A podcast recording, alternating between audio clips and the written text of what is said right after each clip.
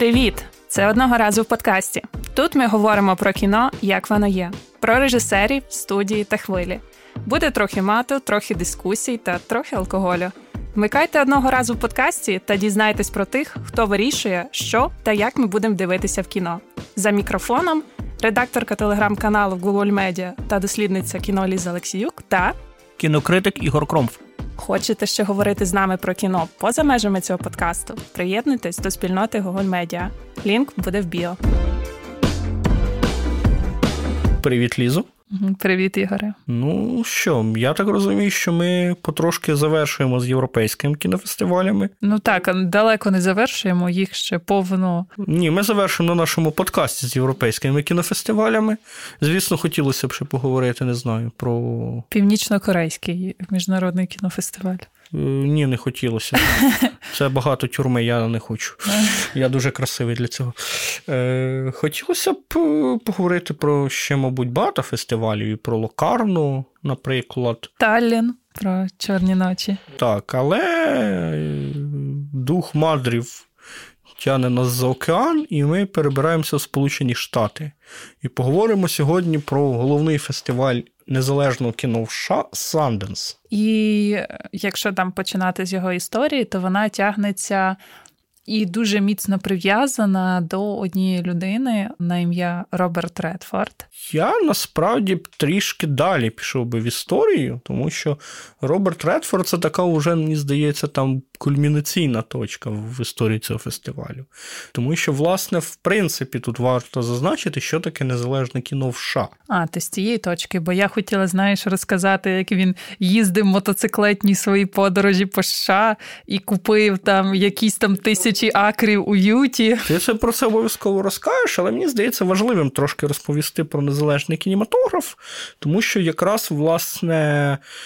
Незалежний кінематограф в Сполучених Штатах це достатньо цікаве явище, таке самобутнє. Тому що ну, якщо ми подивимося на Європу, то і там Франція, Італія, Німеччина, не знаю, будь-яка європейська країна, і ми в тому числі, це, в принципі, країни, де незалежний авторський кінематограф домінує. У нас якби немає в Європі таких якихось супервеликих студій, які там знімають блокбастери на якійсь там заводській заводської індустріальній основі. І переважно кінематограф європейських країн це авторське кіно. Підтримане, що при цьому якимись інституціями державними. Так. Тобто, як правило, європейський кінематограф він оплачений платниками податків європейських країн. В той час США з самого початку свого існування почало будувати кіно виключно як приватну історію. І Спершу там це була історія в Нью-Йорку, потім вони всі е, заїбалися від Шкурнули. від заїбалися від Томаса Едісона, да, і чкурнули в Каліфорнію, створили Голівуд. Власне, про все це є в нашому першому епізоді першого сезону. Про коротка історія Голівуду. Слухайте, досить цікаво. Ми старались, навіть трошки тоді напились.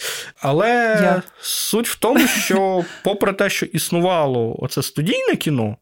Сполучених Штатах. Паралельно з ним розвивалось незалежне, як певна альтернатива цьому студійному кіно.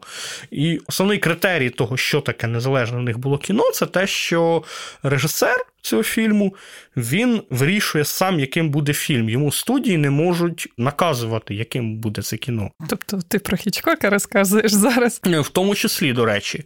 Але Хічкоків просто типу, міг студії нагинати. Типу, Я про це якраз. Е, ну, Ти такий, перестав розуміти мої такий жарти. Такий і Стенлі Кубрік був, і Нолан зараз теж, в принципі, може спокійно гнути свою лінію. Але розквіт такий незалежного кіно, він, власне, припав е, на кінець кінець 60-х, це була епоха нового Голівуду. Знову ж таки, не будемо на ній сильно зупинятися, хоча бажання є. Є все в першому епізоді нашому про новий Голівуд. І новий Голівуд він розквітнув на початку 60-х, почалось багато багато кіно, авторського, незалежного, досить недорогого кіно. Там загорілася зіронька Скорсезе, загорілася зіронька Фрідкіна, загорілася зіронька Формана, Копполи, загорілася теж зіронька. Ну, Кубрика горіла зіронька. Кубрик ніколи не був насправді режисером нового Голлівуду.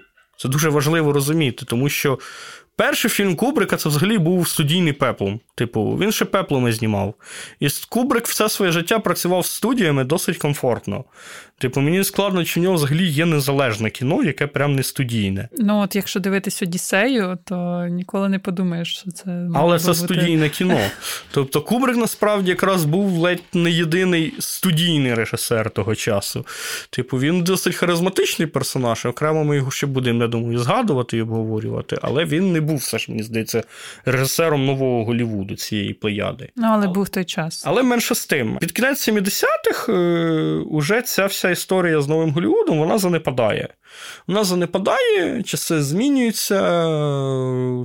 Ну, бо нові нові режисери, режисери нового Голівуду вони приходять в Голівуд. Вони приходять в Голівуд, да й американській публіки вже американську публіку вже трохи підзайобує дивитися всі ці трилери про всіх цих людей з в'єтнамських ветеранів. Про в'єтнамських ветеранів, да, про трансгендерів, які грабують банки, про якихось мафіозі. Трошки вже теж підзайобує.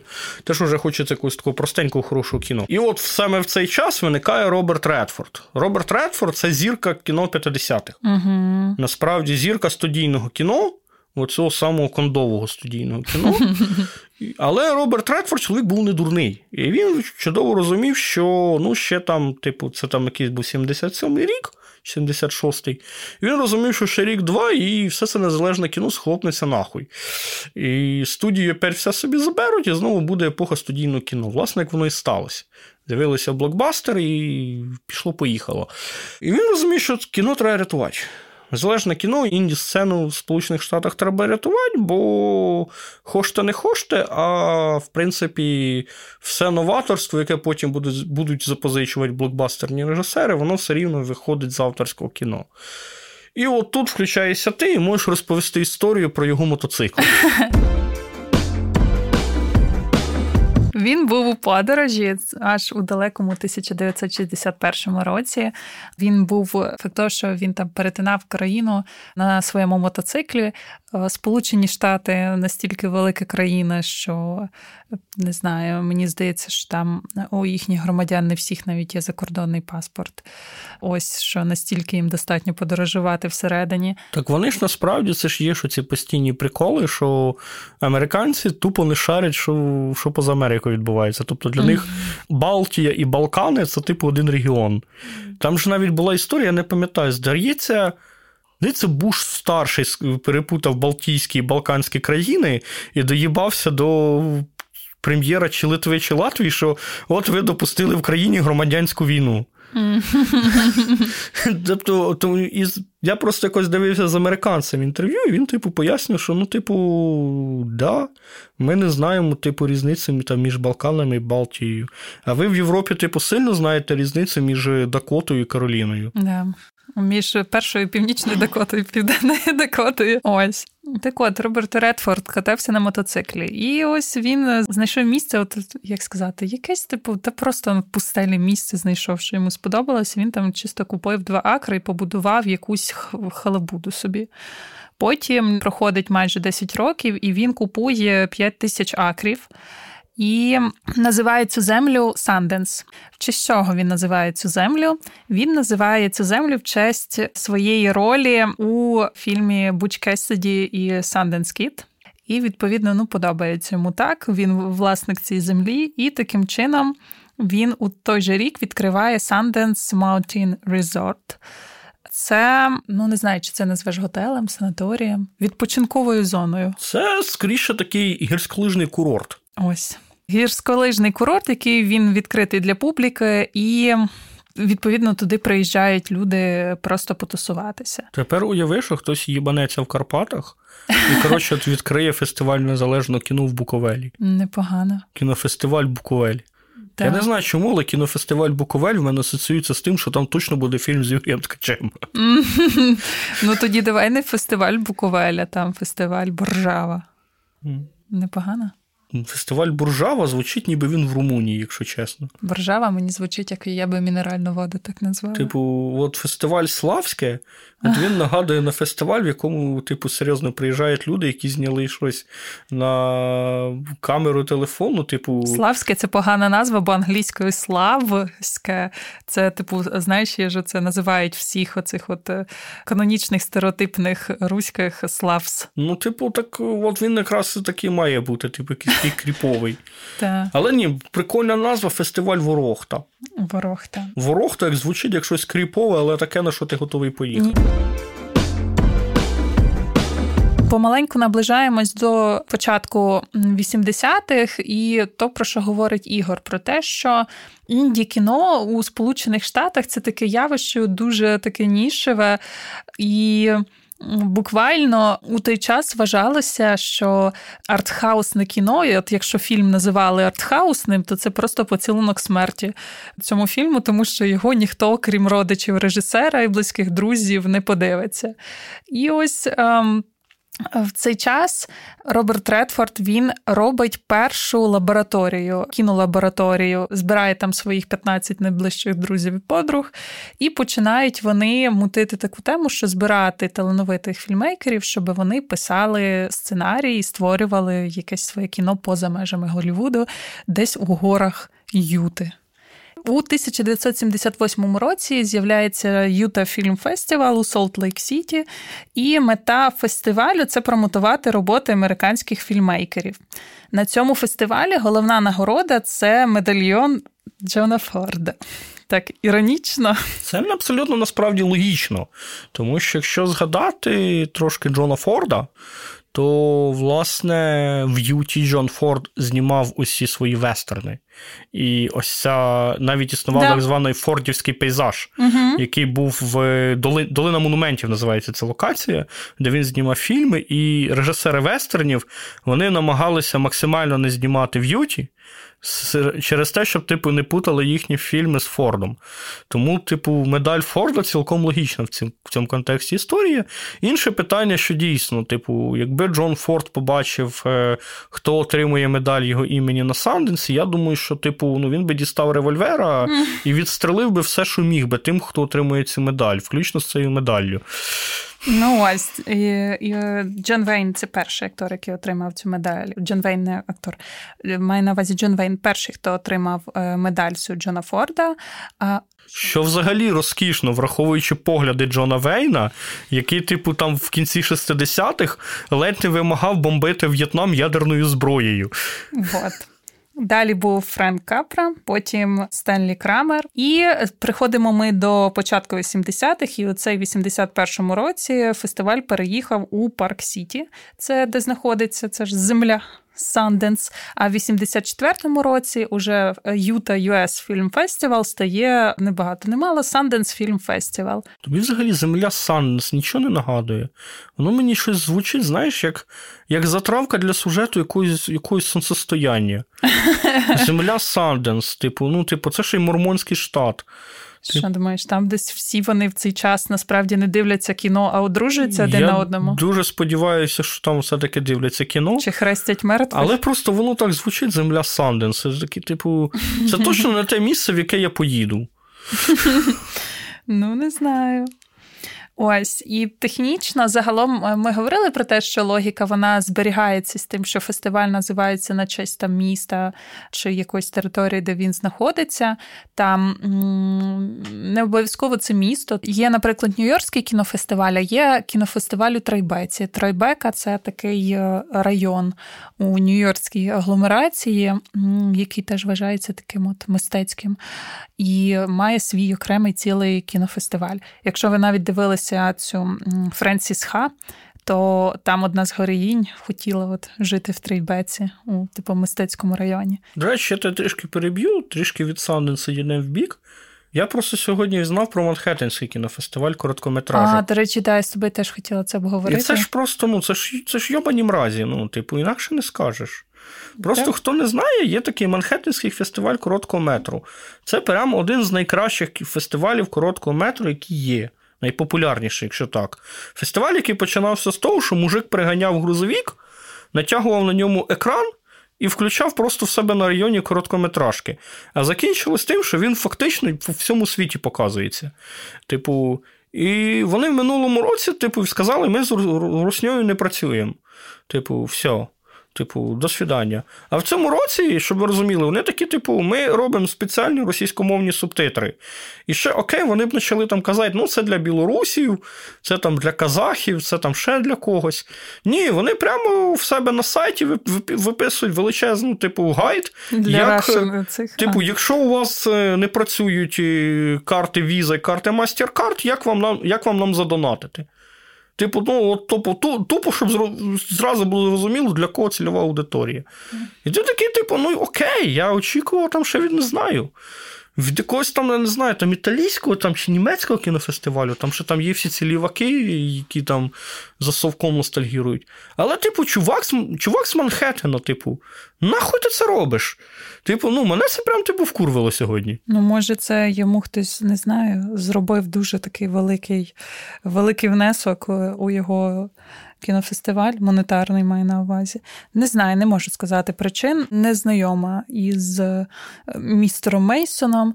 Єдине, що пам'ятаю, ось я плюсую до тебе. Мені теж подобався Манхеттенський кінофестиваль короткометражок. Я ходила на нього кілька років підряд. І в 2021 році, там, до речі, коли почала ходити на цей фестиваль, я мріяла, що одного дня я прийду, і побачу короткометражку з України. Але моя мрія не збулась, тому що в 2021 році я побачила короткометражку з Росії. Така, ну я мать. От. Була Яка така... там була з Росії короткометражка? Ой, дуже тупа про собаку і про двох чуваків у парку. Бля, я не пам'ятаю її. І собака щось померла, і в собачий рай потрапила. Там дуже така. Типу... Що чесно, не пам'ятаю її. Типу... Була, була. Типу. А, хоча да, я я пам'ятаю, я 22-й рік щось, типу, за 22-й рік, в 22-му не могло ні, бути. Ні, точно. ні, в 22-му ні. В 22-му 20... мені сподобалось про мужика, в якого блискавки постійно попадали. А, ага, Здається, ага. шотландська була. Так-так-так, було таке. О, тут, тут, я прям не знаю, я прям кайфанув. Мені сподобалася та короткометражка про те, що ти приходиш, тобі роблять якусь пластичну операцію. Так, да, пересаджене волосся, О, і та. твій родич має померти. Так. І потім, коли вони виходять, і брат заходить, да, це ну, це було розйомно. Типу, Так, це був прикольний. Сміявся.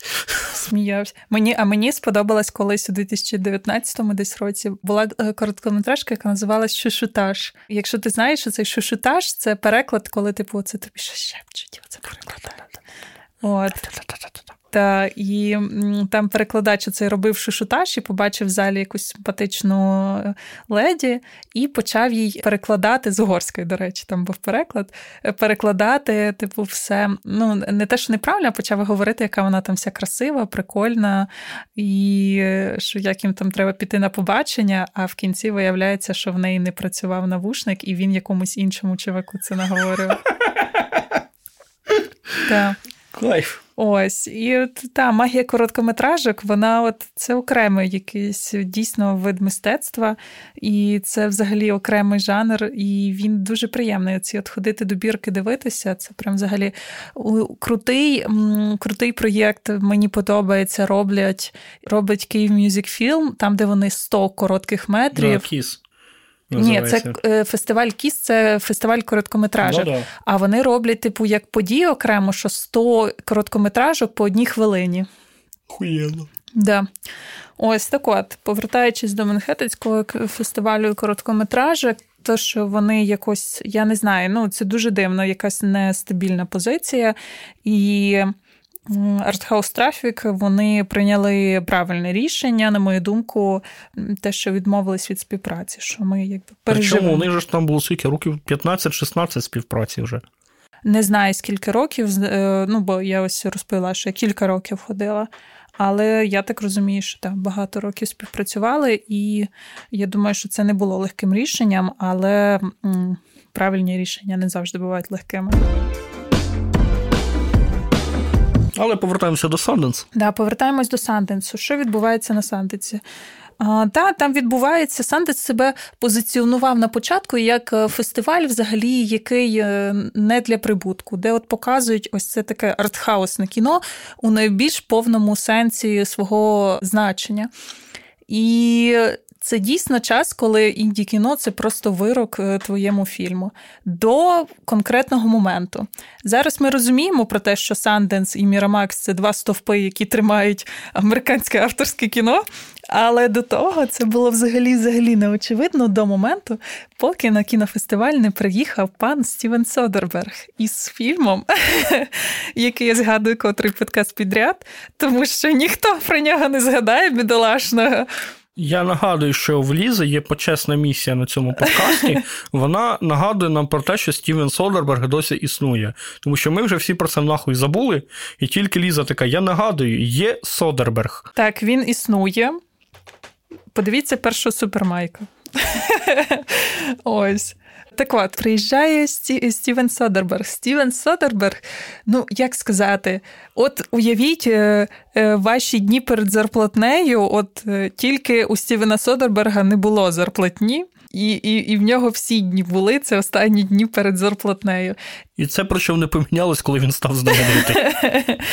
Ось, і він просто він він привозить на Санденс фільм Секс, брехня і відеокасети. І Взагалі, коли він туди їде, це поїздка на цей фестиваль для нього здавалось як мрія. Він ну, здійснення його такої професійної мрії.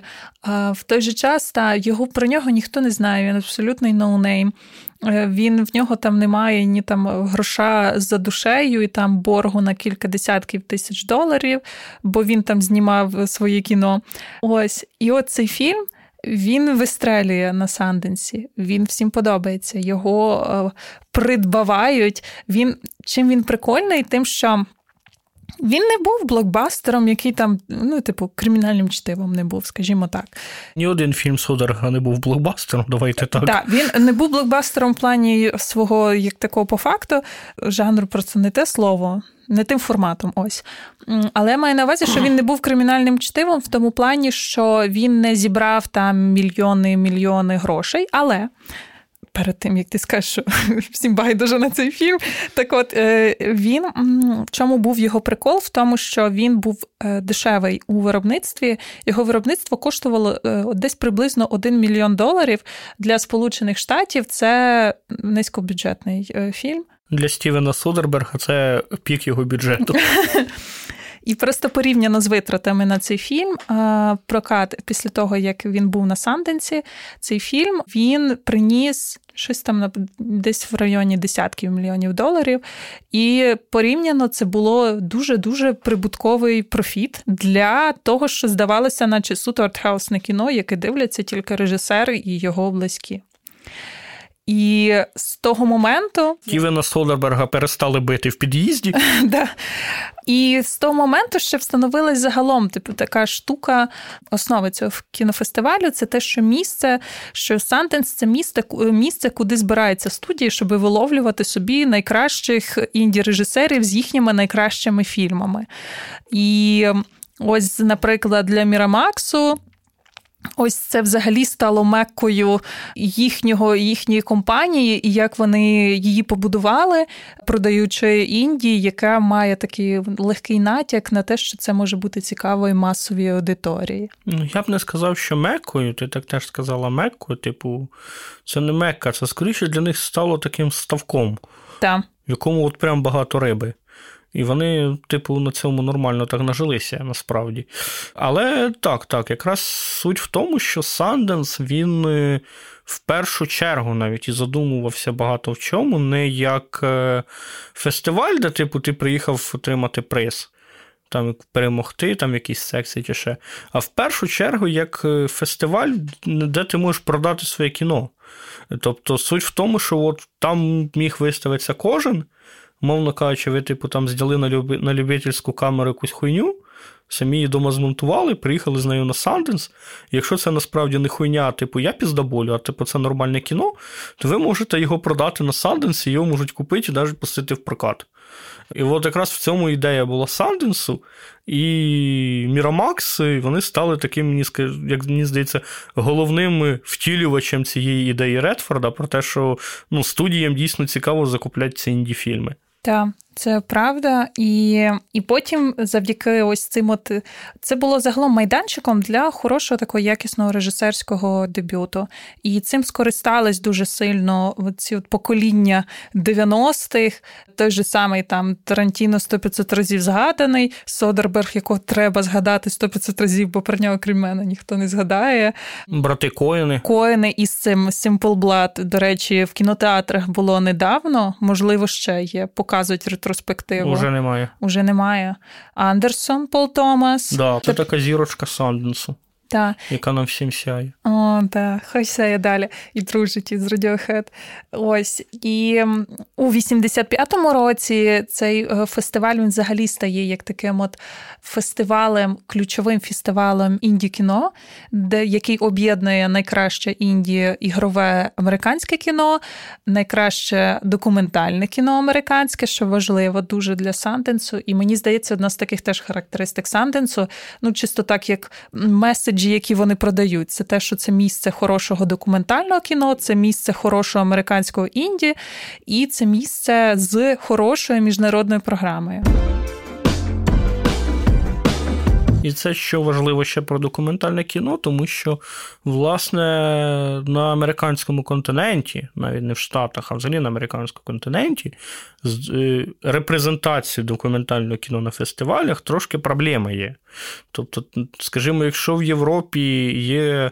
Цілий фестиваль, там, який спеціалізується на документальному кіно, типу Роттердамський кінофестиваль, і Амстердамський кінофестиваль теж, типу, там ну, там прям, ну, прям отримати відзнаку для документаліста це, типу, серйозна історія то в Штатах фактично, крім Санденса, немає більш таких е, фестивалів, е, які сильно репрезентували документальне кіно, і що документалі... для документаліста було важливо, щоб там на цьому фестивалі його фільм був відзначений. Тому в цьому контексті Санденс і документалка це взагалі дуже важлива історія. Угу. Але що ще більш цікаво, що вони оцю історію про документалістику винесли теж на міжнародний рівень. І мати відзнаку Санденса для документаліста це як мати там роттердамську відзнаку. Це типу важлива історія. Та плюсую, і згодом фестиваль він почав розростатись і. Загалом не лише як ознакою цього санденсівського покоління режисерів американського Індії, це в принципі цей фестиваль е, став відомим як місце, де з'являлися ці от перші інді хіти. І фестиваль дійсно зараз вийшов далеко за межі американського континенту, і він, мені здається, він вже не вважається суто фестивалем американського кіно. Хоча, можливо, для американців він є таким досі. Але для мене це дійсно фестиваль, який ну це більше я дивлюся з точки зору погляду там участі наших українських фільмів і перемог на фестивалі у Сантенсі, зокрема, якщо там згадати ту ж саму Ірину Цілик і землю блакитну, ніби апельсин. І Здається, Санденс є місцем от із дуже-дуже сильною міжнародною і яскраво вираженою документальною програмою. Власне, взагалі, наша документалістика сильно піднялася в е, Санденсі. Тобто, це і згадано тобою Іра Цілик, е, і Сімон Леренг. Туди ж можна додати і 20 днів Маріуполі угу. роботу Мстислава Чорнова про перебування Мстислава Чорнова, Василіси Степаненко і Євгена Малолєтки е в це журналісти Associated Press, які перебували фактично в оточеному Маріуполі. Останні журналісти, які виїхали із із оточеного Маріуполя. Так, ну і фактично всі ті кадри, які ми бачили там на початку вторгнення з Маріуполя, оці всі там, де танк стріляє в е, приміщення, якесь там, де розбомблена лікарня, е, ну пологовий будинок. Це все, власне, робили вони. І стрічка це те, що це фактично це стрічка документальна, це фактично те, що вони не могли передати там в Associated Press, бо в них не було інтернету, не було можливості. І це файли, які вони там ледь не на собі вивозили, ці флешки, з яких вони зробили цей фільм. І це теж один там з призерів Санденського кінофестивалю.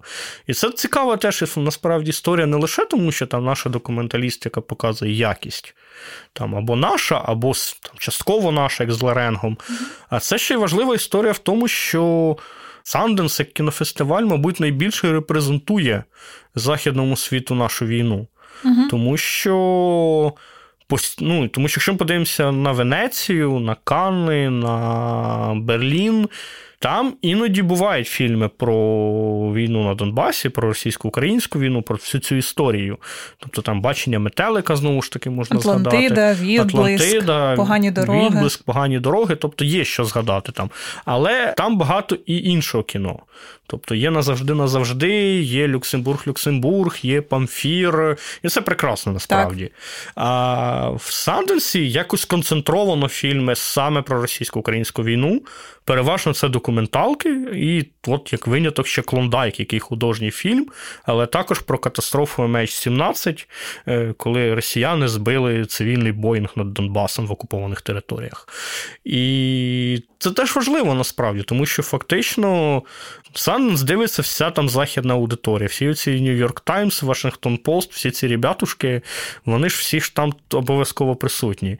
І всі вони дивляться в великій кількості якраз типу насправді про те, що відбувається там на Донбасі. Тому що, ну, коли ти живеш в Нью-Йорку, насправді тобі по-хорошому, типу, трохи похуй на Донбас. Тому що, типу, він настільки далеко, що ти собі не можеш це уявити. Є ж є ж навіть цілий термін. Я просто забула там чи людинометри, чи трупометри. Ну, такий якийсь термін, Во. що чим далі людина від фізично знаходиться від місця ну, так, катастрофи, а тим а тим більше ти взагалі переліг. живеш в Нью-Йорку, типу, ти навіть уявити собі приблизно не можеш, що таке Донбас, це якась абстракція. І коли вони бачать ці історії, мені здається, цих людей. Причому тут дуже важливо, що всі ці фільми, які ми перераховуємо, це все не про військових. Да. Це все історії про людей, які потрапили у війну. Тобто це історії про дітей. Це історії, наприклад, якщо земля блакитна ніби апельсин, це історія про матір-одиначку, в якої там, я не пам'ятаю, четверо чи неї, п'ятеро дітей. Так, але там е, така основна сюжетна лінія йде в тому, що одна з дочок хоче вступити, хоче робити кіно. Так, ну і тут важливо те, що вони, типу, живуть в цій Красногорівці, яка, до речі, от я теж зараз не пам'ятаю, чи вона окупована чи ні бо вона тоді була прифронтова. Що вони живуть, ну, насправді, типу, ну, вони по-хорошому живуть в пеклі. Побутовому точно якомусь там. І при цьому через війну, і при цьому вони вони там займаються якимось мистецтвом, вони ставлять якісь театри. Так, свої. дивляться людину з кіноапаратом. Дивляться людину з кіноапаратом. Вони, типу, і от це таки теж така дуже життєстверна, тепла історія, того, що там є життя, що там насправді є життя. І Західна аудиторія, коли на це дивиться, мені здається, ну це трошки теж так вправляє мізки в хорошому значенні слова, що ну, ну насправді там теж є люди, вони ну, страждають. І треба вам, як західному суспільству, теж щось з цим робити. І також можна згадати таке про цей про Санденс, що можна додати наостанок, що ось це покоління санденсівських режисерів це не було, типу, як такий один спалах, який був, і і все. І ось в моменті тому часу він завершився. Санденс продовжує бути місцем, яке відкриває нових режисерів. Там, наприклад, можна згадати того ж Тайки Вайтіті, який показав своє перше там кіно у на Санденсі і де він зараз. Ось. І... А де він зараз, до речі? Зараз е, заміжній за Рітою Орою. Бо я там знаю, він десь має в коли в жовтні чи в листопаді має вийти цей фільм про зборну по футболу Самоа. Угу. От. Але я просто дивився останній фільм Тор Вайтіті, він жахливий. Ну, це голівудська робота. Ні, а є ж у нього та такі... тут не голівудська робота, тому що перший Тор, який він зняв, він прям класний. Ага. Він дуже іронічний, такий постмодернічний. А от останній, типу, він прям крінжовий. Ти прям дивився і такий, типу, коли я звідси піду. І там ще чомусь Наталі Портман була схожа на Ірину Федишин. О, я думала, схожа на цю на. На Кіру Найтлі? На Кіру Найтлі, дякую тобі. Ні, вона була схожа на Ірину Федишин. Я я все думав, в який момент вона почне це моя земля і моя країна. От. Так, не знаю, яке майбутнє чекає на Тайку Вайтіті. Я думаю, що з ним все буде добре, що зніме щось хороше. Але та, але те, що Санденс об'єднує в собі такі круті фічі, те, що це міжнародний майданчик для режисерів із різних країн світу, це дає можливість е, для режисерів і режисерок із цих різних країн світу ставати відомими для великих студій, ставати відомими на весь світ і бути і бути не лише там нішевими творцями у своїй країні, і при цьому зберігати свою авторську незалежність. Так. На цьому все. З вами були редакторка телеграм-каналу Google Media та дослідниця кіно Аліза Олексіюк та кінокритик Ігор Кромф. Підписуйтесь на патрон Google Media та приєднуйтесь до нашого кіноклубу, де буде більше дискусій про культові фільми та кіно, як вона є. Також нас можна підтримати через Монобанку, лінк до якої буде в описі епізоду. І якщо дослухали до цього моменту, поставте оцінку за наші балачки та пишіть свої коментарі у відгуках до подкасту.